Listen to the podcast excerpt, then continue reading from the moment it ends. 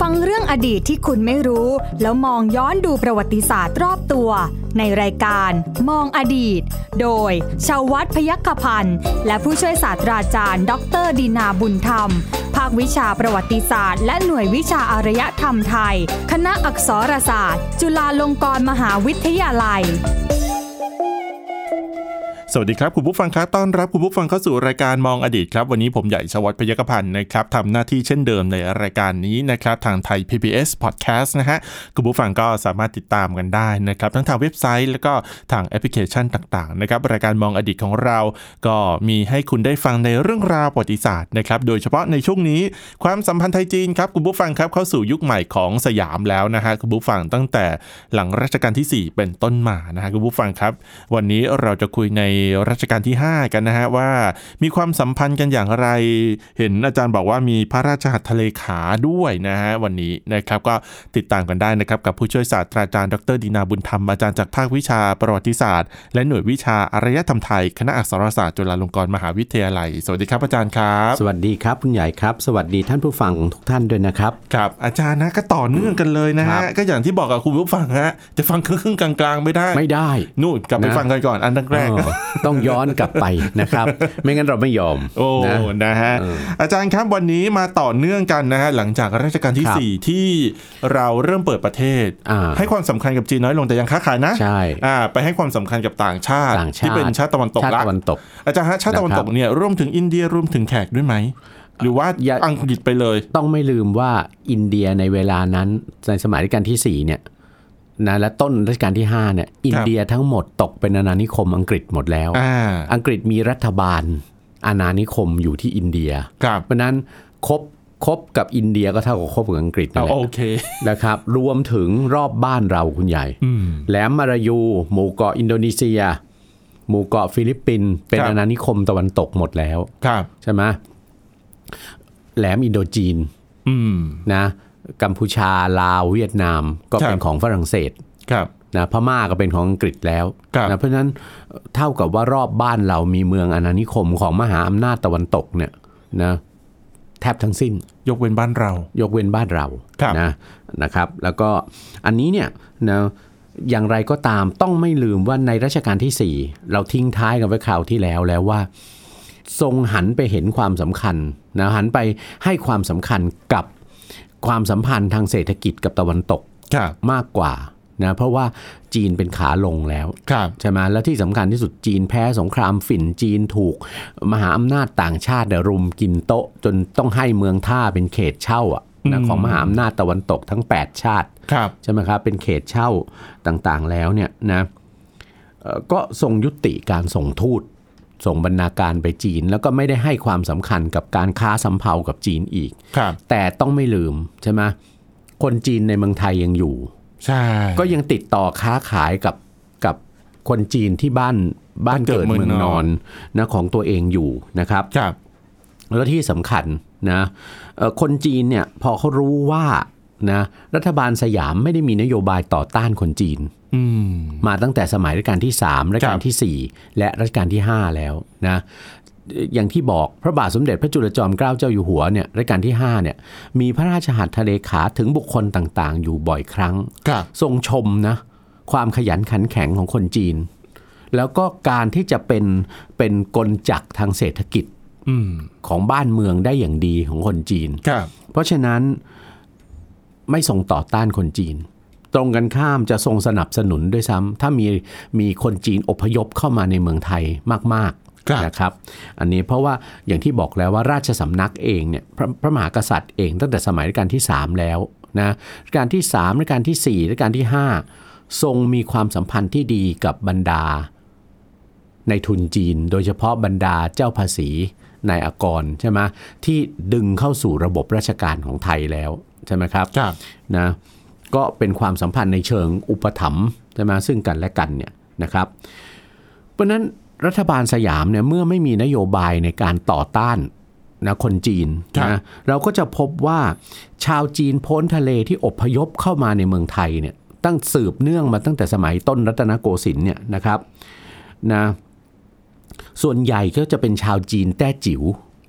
นะจากมณฑลกวางตุ้งครับนะครับ รองลงมานะก็จะมาเป็นคนจีนจากมณฑลเหอหนานครับแล้วก็คนจีนจากเกาะไหหลอืมำล้วนแล้วแต่เป็นเมืองท่าแทบทั้งสิ้นอยู่นะทาครังบอยู่ทางใต้ๆของอะทางของใต้จีนใต้ของจีนนะครับเพราะเดินทางออกมาง่ายสุดครับใช่ไหมครับ แล้วก็คุ้นเคยกันอยู่แล้วกับการติดต่อค้าขายกันมาตั้งแต่โบราณอืมใช่ไหมครับ นะส่วนใหญ่คนจีนที่อพยพเข้ามาในเมืองไทยเนี่ยนะครับนะก็มีหลายระดับนะคุณใหญ่ครับนะแต่ส่วนใหญ่เริ่มต้นเข้ามาเข้ามาแบบที่สำนวนเรียกว่าอะไร เสือเสือผืนหมอนใบใบ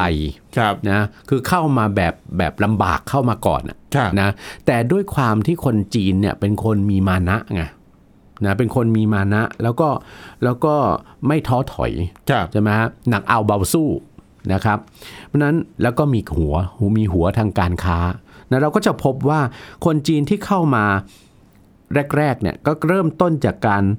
เป็นผู้ใช้แรงงานครับที่เรียกว่ากุลีอะครับนะเป็นเกษตรกรนะเป็นพ่อค้ารายย่อยๆนะครับ ตั้งแต่พ่อค้าหาบเร่ นะ เป็นกุลีก็เป็นกุลีขนข้าวสารน่ะอืมนะ อยู่ตามโรงสีเนี่ยเอ่ออาจารย์อ่าขนลงนะถ้าลงสีเนี่ยก็คือเจ้าของก็เป็นใครอีก เป็นคนจีนที่คอนจีพนยพเข้ามารุ่นแรก ๆ แล้วค่อยๆประสบความสำเร็จตามอ่ากันขึ้นไปใช่ไหมคครัรับบนะ เป็นกุลีขนข้าวสาร เป็นคนจีนปลูกผัก ที่คนไทยเราชอบเรียกเจ๊กเจ๊กขายผัก เจ๊กสวนผัก เจ๊กขายหมูครับอ่าอะไรพวกเนี้ยหรือเลี้ยงไก่ ใช่ไหมทำทำเล้าไก่อะไรต่าง ๆ เหล่านี้นะครับ แล้วเราก็จะพบว่านะคนจีนเป็นจำนวนมากก็จะมีลักษณะของการขยบฐานะขึ้นไปนะจากการที่การมีหัวการค้าอืมขยายกิจการขึ้นไปใช่ไหมครับคุณใหญ่คิดดูจากกุลีขนข้าวสารที่ท่าเรือราชวงศ์อะครับในท้ายที่สุดกลายเป็นเจ้าของโรงสีได้อะอืมกลายเป็นเจ้าของโรงน้ำตาลได้ครับ โรงน้ำตาลจากการที่เป็นเกษตรกรไร่อ้อยอะครับใช่ไหมหรือเกษตรกรปลูกพริกไทย แถบภาคตะวันออกเมืองจันทบูรณ์เนี่ยอ่าครันะบสวนพริกไทยก็คนจีนทั้งนั้นครับใช่ไหมอะไรต่างๆ ขยบฐานะกันขึ้นไปกลายเป็นเจ้าของกิจการนะ หรือที่ไปลงทุนเป็นเจ้าของทำมาค้าขายย่อยๆทำร้านชำครับร้านของชำเล็กๆ ในที่สุดก็จะเอ่อ ขยายตัวกลายเป็นเจ้าของห้างขนาดใหญ่ได้อืมห้างซึ่งนำสินค้าจีนเนี่ยที่คนไทยก็ยังต้องการสินค้าครับจีน โดยเฉพาะผ้าผ่อนแพรพันเครื่องถ้วยชาม สินค้าหรูหราฟุ่มเฟือยจากจีนเนี่ยคนไทยก็นิยมใช้อยู่เพราะถูกไหมเพราะเพราะเมื่อก่อนของหรูหราก็คือต้องมาจากถูกจีนต้องก็เป็นของจีนครับแล้วคนไทยเราเนี่ยวิถีชีวิตใกล้เคียงกันอืมสินค้าอุปโภคบริโภคเนี่ยนะ ในครัวเรือนน่ะครับนะครับ เราใช้ของจีนมากกว่าของฝรั่งนะอืมเรากินเราใช้ของจีนมากกว่าของฝรั่งนะในสมัยก่อน เพราะฉะนั้นพ่อค้าเหล่านี้ก็จะนำเข้าสินค้าครับเพราะฉะนั้นคุณใหญ่เห็นไหมการค้ามันไม่เคยมันไม่เคยตกเลยนะ อืมใช่เออเพียงแต่ว่าจุดโฟกัสของหลวงอะของรัฐบาลน่ะใช่ไหมย้ายไปสู่การค้ากับตะวันตกเท่านั้นเองครับแต่ว่าในส่วนของชาวบ้านน่ะ ส่วนของประชาประชาชนทั่วไปเนี่ยนะแล้วก็ชุมชนจีนในในประเทศไทยเนี่ยเขาก็ยังต้องการสินค้าจากจีนอยู่ มันใช่มันไหมมันอาจจะหมายถึงการอยู่ตัวแล้วไหมครับอาจารย์การค้าด้ขาวยยระหว่างไทยกับอ่าจีนอย่างเงี้ยใช่ มันอยู่ะครับตัวของมันอยู่แล้ว ก็อยู่ตัวของมันอยู่แล้ว และที่สำคัญแรงงานจีนที่มาอยู่ในเมืองไทยนะจะมาเริ่มต้นชีวิตใหม่ครับจะขยายกิจการจนประสบความสำเร็จร่ำรวยเป็นเจ้าสัว แล้วก็ตาม ยังต้องส่งเงินกลับไปให้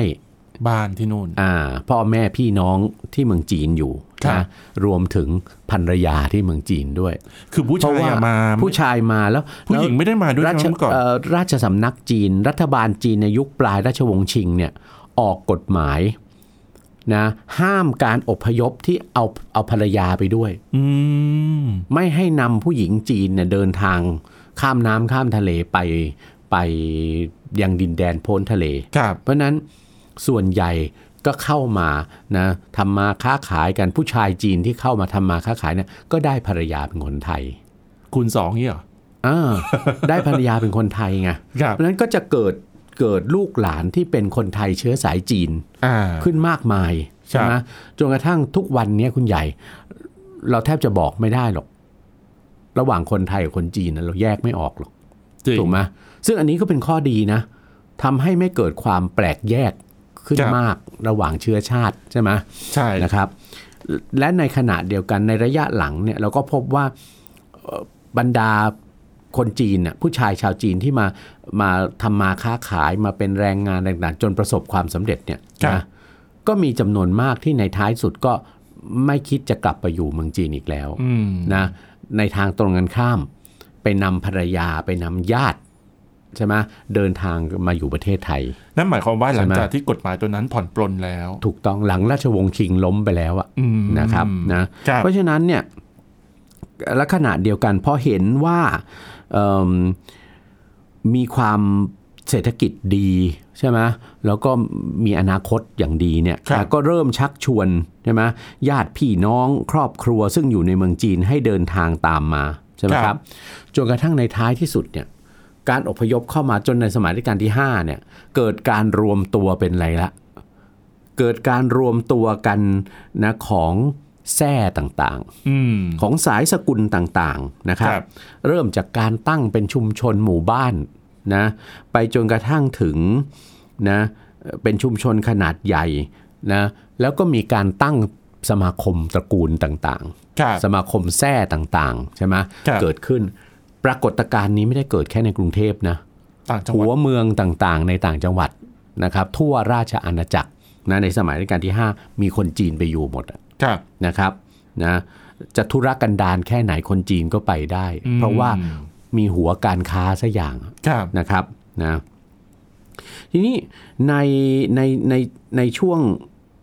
สมัยรัชกาลที่5เนี่ยก็เป็นอะไรครับเป็นเป็นเป็นเป็นสิ่งที่อะไรนะคนจีนเติบโตประสบความสำเร็จครับใช่ไหมแล้วก็รัฐก็เห็นเห็นความมานะบากบั่นใช่ไหมหรือก็แล้วก็ความมีหัวการค้าของคนจีนเนี่ยเพราะฉะนั้นครับอย่างที่เรียนแล้วรัฐก็จะส่งเสริมนะจนกระทั่งเอ่อในที่สุดเนี่ยในสมัยรัชกาลที่5เนี่ยนะครับในปลายทศวรรษที่ 2440 นะประมาณปี 2000 พศ 2446ครับนะใหญ่คนจีนคนจีนในในเมืองไทยตอนนั้นเนี่ยที่ประสบความสำเร็จเป็นเป็นเจ้าสัวเป็นเจ้าของกิจการธุรกิจอะไรต่างๆเนี่ยมีมากมายอืมนะเพราะฉะนั้นทุนของคนจีนเนี่ยนอกประเทศจีนเนี่ยเป็นทุนใหญ่ โดยเฉพาะครับจีนจีนที่อยู่ในเซาท์อีสเอเชียเนี่ยนะ และขณะเดียวกันในช่วงเวลาดังกล่าวเนี่ยนะครับ ทางเมืองจีน เริ่มมีอะไรแล้ว เริ่มมีคณะปฏิวัติเกิดขึ้น คณะปฏิวัติที่จะเปลี่ยนระบอบการปกครอง คือคิดที่จะล้มจักรวรรดิจีน ล้มระบอบจักรพรรดินะครับ ซึ่งซึ่งคณะปฏิวัติเนี่ยมองว่า มันเป็นระบบที่ที่ไปไม่ได้อีกต่อไปแล้วอะอืมนะควาคมรับเสื่อมถอยของราชวงศ์ราชวงศ์ชิงเราก็ทราบดีว่าในปลายยุคปลายช่วงเวลาตรงนั้นเนี่ยนะครับ ราชสำนักจีนเองก็มีปัญหาใช่ไหมปัญหาที่ที่เอ่อนักประวัติศาสตร์ส่วนใหญ่ก็มองว่าจากการขึ้นมาขึ้นมาเอ่อ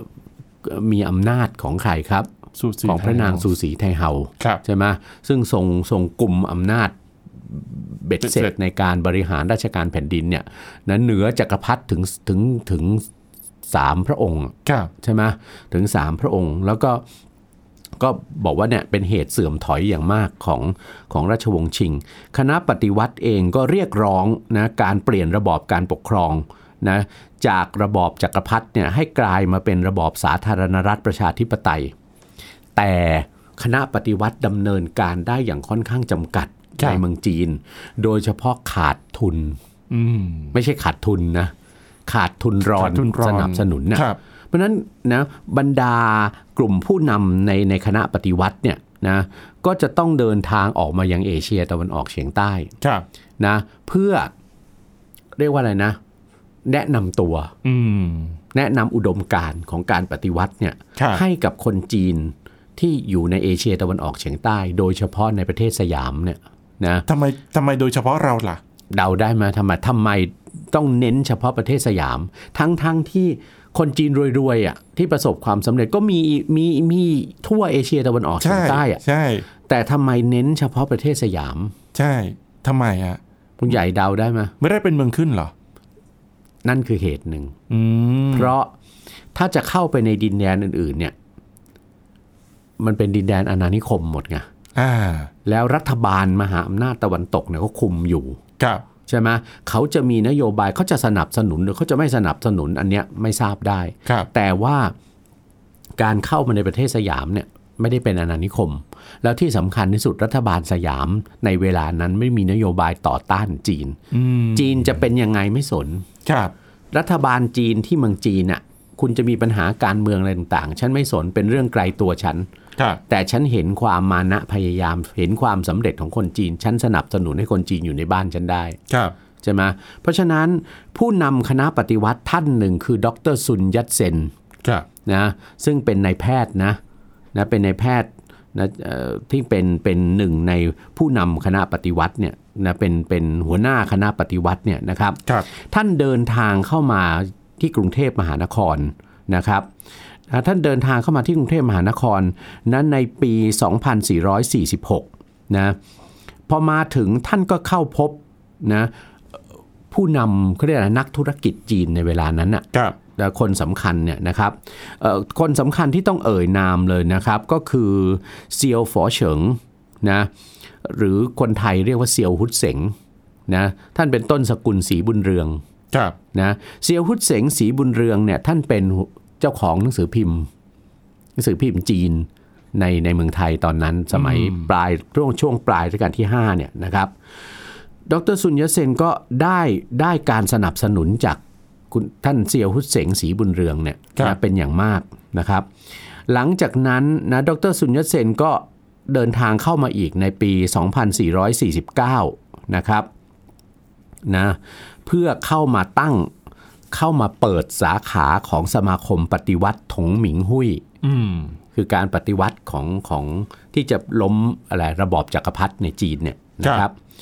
นะแล้วก็เอ่อเซียวฮุดเสงศรีบุญเรืองเนี่ยก็รับที่จะเป็นอะไรเอ่อหัวหน้าของสมาคม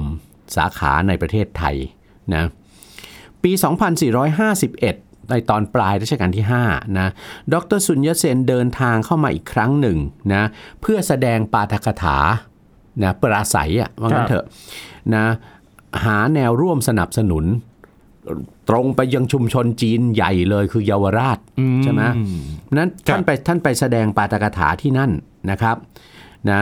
พื้นที่ตรงนั้นซอยตรงนั้นน่ะครับ ของอาคารที่ที่ดร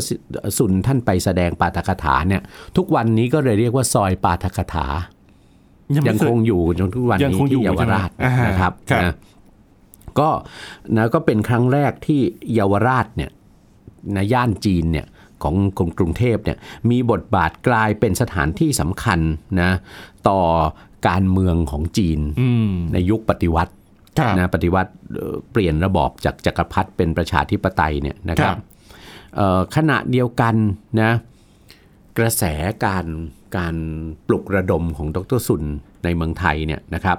แต่ดรซุนนะยังแสดงมารยาทนะยังไงในฮะการเข้ามาครั้งนี้เนี่ยขอเข้าเฝ้าพระบาทสมเด็จพระจุลจอมเกล้าเจ้าอยู่หัวอืมอะครัยับงแสดงมารยาทว่ายังไงก็ต้องพบเจ้าของบ้านใช่ไหมครับนะแต่ว่าได้โปรดเกล้าให้สมเด็จพระบรมโอรสาธิราช เจ้าฟ้ามหาวชิราวุธ สยามกุฎราชกุมาร ซึ่งต่อมาก็คือพระบาทสมเด็จ พระมงกุฎเกล้าเจ้าอยู่หัวรัชกาลที่6เนี่ยนะครับครับนะทรงเสด็จออกรับนะดแทนพรระสุญญองค์เซนแทนพระองค์นะครับ จากนั้นเนี่ยก็มีการสนับสนุนของกลุ่มทุนใช่ไหมกลุ่มทุนจีนในในเมืองไทยเนี่ยนะเพื่อสนับสนุนคณะปฏิวัตินะคครัรับบเอ่อกระแสการปฏิวัติในในชุมชนจีนในเมืองไทยเนี่ยนะ ก็เพิ่มมากขึ้นทุกทีทุกที จนกระทั่งนะครับ มีการติดรูป ติดรูปแล้วติดรูปถ่ายของดรซุนยัตเซนน่ะนะครับ ตามห้างร้านบ้านเรือนของชาวจีนครับนะครับ ตามห้างร้านบ้านเรือนของชาวจีนเนี่ย ซึ่งอันนี้ก็เริ่มที่จะสร้างความกังวลให้รัฐบาลสยามอืมใช่ไหมและอีกประการหนึ่งนะครับเอ่อรัฐบาลจีนพอหลังปฏิวัติเสร็จ รัฐบาลจีน จีนใหม่อะนะครับเขาถือว่า คนจีนจะเป็นพลเมืองของของประเทศสาธารณรัฐจีนได้เนี่ยนะ เป็นโดยสัญเป็นโดยเชื้อชาติครับอยู่ที่ไหนก็ถือว่าเป็นพลเมืองของสาธารณรัฐจีนอืมซึ่งตรงเนี้ยสร้างความกังวลให้รัฐบาลไทยเป็นอย่างมากครับนะครับเอ่อโดยเฉพาะเมื่อเข้าสู่รัชกาลพระบาทสมเด็จพระมงกุฎเกล้าเจ้าอยู่หัวรัชกาลที่ 6 นะครับนะทรงตระหนักว่าเศรษฐกิจของสยามในเวลานั้นเนี่ยนะส่วนใหญ่อยู่ภายใต้อิทธิพลของนายทุนจีนในายทุนเชื้อสายจีนนะครับ แล้วก็คนจีนเนี่ยในายทุนเชื้อสายจีนเนี่ยก็เริ่มเข้ามามีบทบาทในทางราชการอืมในทางการเมืองด้วยนะครับ แล้วที่สำคัญที่สุดคนจีนในเวลานั้น มีความเป็นชาตินิยมสูงมาก นะในความเป็นชาตินิยมสูงมากนะครับ เพราะฉะนั้นรัชกาลที่6เนี่ยเราก็จะเห็นว่าทรงมีพระราชดำริที่จะปลุกกระแสชาความเป็นชาตินิยมในหมู่คนไทยอืมนะครับ เพื่อความภูมิใจในชาติ แล้วก็เพื่อป้องกันไม่ให้เกิดอะไรเกิดเหตุร้ายแรงขึ้นในอนาคตนะครับ ก็จะเห็นว่ามีพระราชนิพนธ์นะมีพระราชนิพนธ์ซึ่งซึ่งคล้ายๆกับ เอ่อเสียดสีคนจีนพอสมควร พระราชนิพนธ์เรื่องยิวแห่งบูรพาทิตเนี่ยครับนะครับ อันนี้ก็ก็ก็ก็เหมือนสะท้อนให้เห็นว่าความเป็นชาตินิยมของพระองค์นะรวมถึงการออกพระราชบัญญัติแปลงสัญชาตินะครับรอสอร้อยสามสิบพระราชบัญญัติเนรเทศอืมนะครับ ซึ่งให้อำนาจรัฐบาลสยามในการเนรเทศคนต่างด้าว ซึ่งกระทำตัวเป็นภัยต่อบ้านเมืองได้ครับ นะครับ แล้วก็มีการออกพระราชบัญญัติสัญชาตินะในปีพศ 2456 นะครับนะแต่เราก็จะพบว่าช่วงนั้นน่ะเกิดความตึงเครียดขึ้นมากครับนะระหว่างคนจีน คนจีนในเมืองไทยอืมนะครับกับคนไทยนะแต่ว่าเอ่อเหตุการณ์ก็บรรเทาเบาบางลงนะครับภายหลังจากที่เอ่อภายหลังจากสิ้นรัชกาลที่6ครับ นะเมื่อรัชกาลที่ 7 ขึ้นครองราชย์มาในปี 2468 เนี่ยความตึงเครียดดังกล่าวก็ลดลงนะครับ เพราะพระบาทสมเด็จพระปกเกล้าเจ้าอยู่หัวเนี่ยทรงทรงมีนโยบายนะทรงมีนโยบายสนับสนุนการผสมกลมกลืนระหว่างคนไทยกับคนจีนครับให้อยู่กันไปโดยธรรมชาติอะอืมนะเอ่อมากกว่าที่จะมีการบังคับอะไรในเชิงกฎหมาย นะครับ ก็คือเหมือนนะเหมือนเหมือนกับการไม่มีการแบ่งแยก ไม่มีใช่การกีดกันอ่าเพราะจริง ๆ แล้วเนี่ยการการการการแต่งงานน่ะครับนะการสร้างสัมพันธ์ทางเครือญาติจากการแต่งงานระหว่างคนไทยกับคนจีนเนี่ยมันมีอยู่แล้วเป็นปกติอะอืมใช่ไหมในในสังคมไทยใช่ไหมครับดังนั้นรัชกาลที่7เนี่ยท่านก็มีนโยบายว่าไม่ไม่ไม่ไม่ไม่เอากฎหมายมาบังคับอะไรมากมาย เพราะฉะนั้นก็ ความตึงเครียดต่างๆ ก็จะก็จะ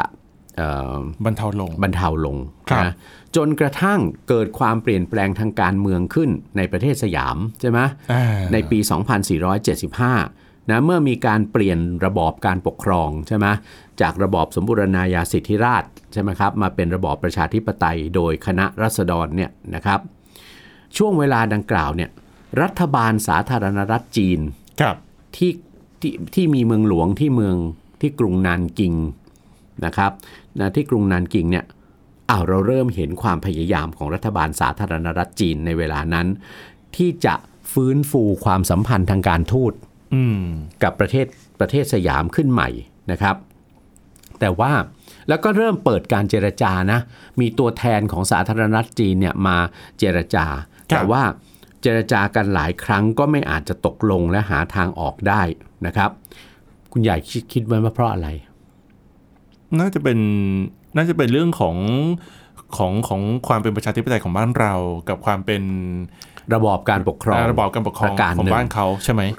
ใช่แล้วมันก็สร้างความกังวลด้วยไงอ่าฮะรัฐบาลสยามเองก็กังวลว่า ถ้าเกิดไปเปิดความสัมพันธ์ทางการทูตอืมนะ ขึ้นเนี่ยนะ รัฐบาลสาธารณรัฐจีนเนี่ย จะฉวยโอกาสเข้ามาแทรกแซงใช่ไหมกิจการของคนจีนในเมืองไทยหรือเปล่าอืมใช่ไหมครับครับนะโดยอาศัยชาวจีนพ้นทะเลที่อยู่ในเมืองไทยเนี่ยซึ่งโดยมากก็เป็นผู้ที่มีสถสถานะทางเศรษฐกิจที่มั่งคั่งครับใช่ไหมครับนะซึ่งจริง ๆ แล้วเนี่ยก็ถือว่ารัฐบาลไทยก็กังวลแบบสมเหตุสมผลน่ะนะครับครับนะก็เพ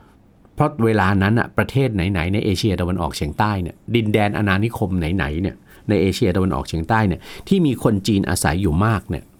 รัฐบาลอาณานิคมของประเทศนั้นก็กังวลในเรื่องนี้ทั้งหมดอะอืมนะครับ จากตอนแรกที่ดูเหมือนจะต้อนรับเป็นอย่างดีใช่แต่สุดท้ายทำไมกลายเป็นความกังกังวลวลขึ้นมา ก็อย่างที่บอกแล้วเมื่อจีนเปเมื่ลี่อยจีนนระเปลี่ยนระบบอบการปกครองนะนั่คนรับเองนะฮะนะแต่ยังไงก็ตามเนี่ยในระหว่างนี้เนี่ย รัฐบาลไทยก็เลยยังไม่ได้ดำเนินการอะไร เพื่อเปิดสถาปนาความสัมพันธ์อย่างเป็นทางการ กับสาธารณรัฐจีนใช่ไหมจนกระทั่งสงครามโลกครั้งที่สองเกิดขึ้นครับใช่ไหมแล้วก็จีนก็ได้รับผลกระทบอย่างรุนแรงอืมเพราะจีนถูกลุกรานโดยกองทัพญี่ปุ่นครับนะในปีพศ 2480 ครับ อ้าวทิ้งไว้แค่นี้ก่อน อันนี้คือหยอดระเบิดนิวเคลียร์ไว้ตลอดเลยนะฮะค่อยมาเคลียร์เอาแล้วเดี๋ยวเราค่อยพูดว่าหลังสงครามโลกครั้งที่สองแล้วครับความสัมพันธ์จะเป็นไปอย่างไรต่อครับผมนะครับเอาละฮะวันนี้หมดเวลาแล้วนะฮะคุณผู้ฟังครับ ก็ขอบคุณนะฮะสำหรับการติดตามนะครับ ผู้ช่วยศาสตราจารย์ดรดีนาบุญธรรมแล้วก็ผมใหญ่ชวัฒน์พยัคฆพันธ์ลาคุณผู้ฟังไปก่อนครับ สวัสดีครับ สวัสดีครับ ตามรายการได้ที่ www.thaipbspodcast.com แอปพลิเคชัน Thai PBS Podcast หรือฟังผ่านแอปพลิเคชัน Podcast ของ iOS Google Podcast Android Podbean SoundCloud และ Spotify ติดตามความเคลื่อนไหวของรายการและแสดงความคิดเห็น โดยกดถูกใจที่ facebook.com/thaipbspodcast